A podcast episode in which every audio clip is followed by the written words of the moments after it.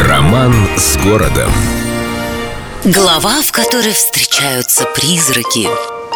Маги, колдуны и прочие Гарри Поттеры очень ценят и уважают Петербург, полагая его одним из самых загадочных и мистических городов мира. Есть повод. Знающие люди утверждают, что под Петербургом располагается крупная сеть разломов, и что из них выделяется некий волшебный газ, словно бы влияющий на численность призраков в городе и на настроение жителей. Кстати, с призраками у нас действительно никогда проблем не было. До сих пор в Михайловском замке хлопает дверьми и скрипит паркетом призрак Павла Первого. В зимнем бродит тень Николая II. Правда, по словам знатоков, последний российский император шуметь особо не любит. Там же раз в году на каменных коленях статуи богини Сехмет появляется и исчезает лужица, напоминающая по цвету кровь.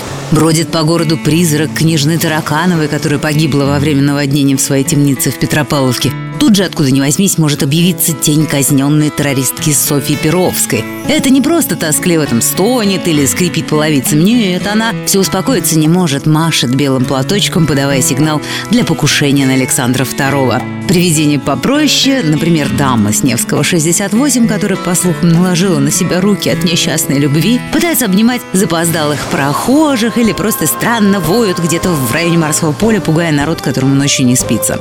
Словом, если все наши призраки вдруг разом покажутся, в городе будет вообще не протолкнуться. С любовью к Петербургу. Эльдо радио.